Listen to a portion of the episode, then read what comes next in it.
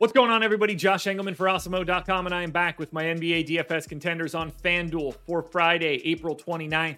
And be sure to hit that like button, subscribe to the channel, and hit the notification bell so you know when everything goes live. Follow me on Twitter at Josh Engleman.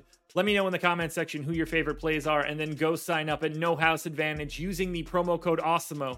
Get yourself $25 on that first deposit. We're rounding out the bottom of my top 10 with Brandon Clarke, Desmond Bane, Kyle Anderson, Patrick Beverley, and Jaren Jackson on the outside looking in.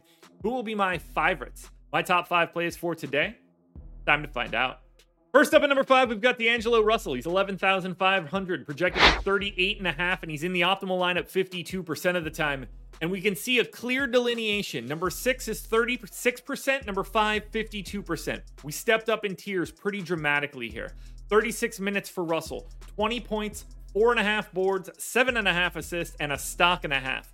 He's got a 10% chance to be your optimal MVP, 13% at the star, 10% at the pro, and 20% at utility.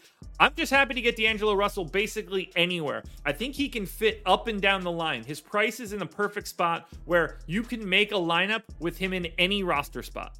Staying with Minnesota and taking up another step in tier, it's Anthony Edwards at number four, 12,500, projected for 42.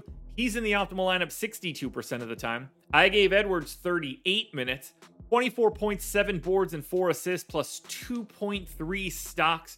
He's the optimal MVP 16% of the time, optimal at star 11%, pro 14, and utility 21 he's just altogether a slightly better play than D'Angelo Russell. I think the upside is a little bit higher. But again, this is a guy that you can put in any of the four spots MVP, star, pro, or utility, and you can feel pretty confident. That's good and bad, but in in the in theory, it makes your roster construction a lot easier. Another giant step up in tier for number three, Karl-Anthony Towns, 1500, projected for 52, optimal lineup 72% of the time. Gave him 38 minutes, 26 and a half points, 13 and a half boards, four assists, and two and a half stocks.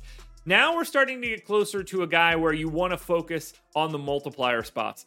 22% likelihood of being in the MVP, 20 in the star. 42% of the time you're getting one of those top two spots.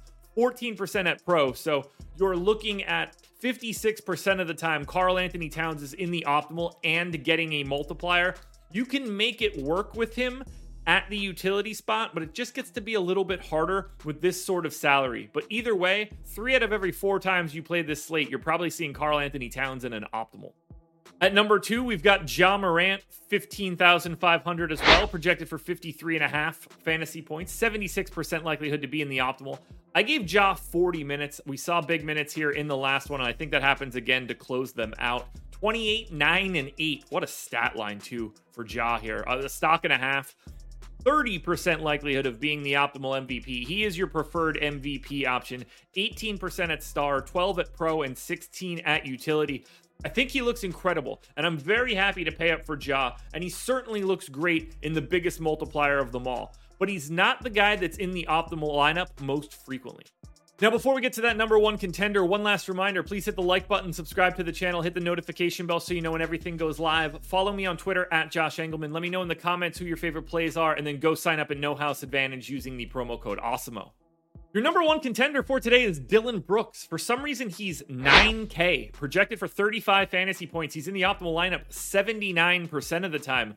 I gave Brooks 36 minutes. Uh, he, I don't care if he's not shooting well. He's going to be out there and he's going to keep shooting.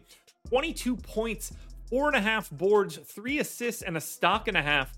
He's probably not getting to the MVP spot. I think that's about an 8% chance.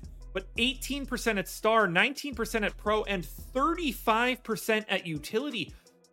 Dillon Brooks at 9K is a crazy value given the amount of playing time he's going to get today. So if you're going to anybody on FanDuel, he might not have the same ceiling as everybody else, but from a cost efficiency standpoint, you won't make better lineups without Dillon Brooks. Number one contender.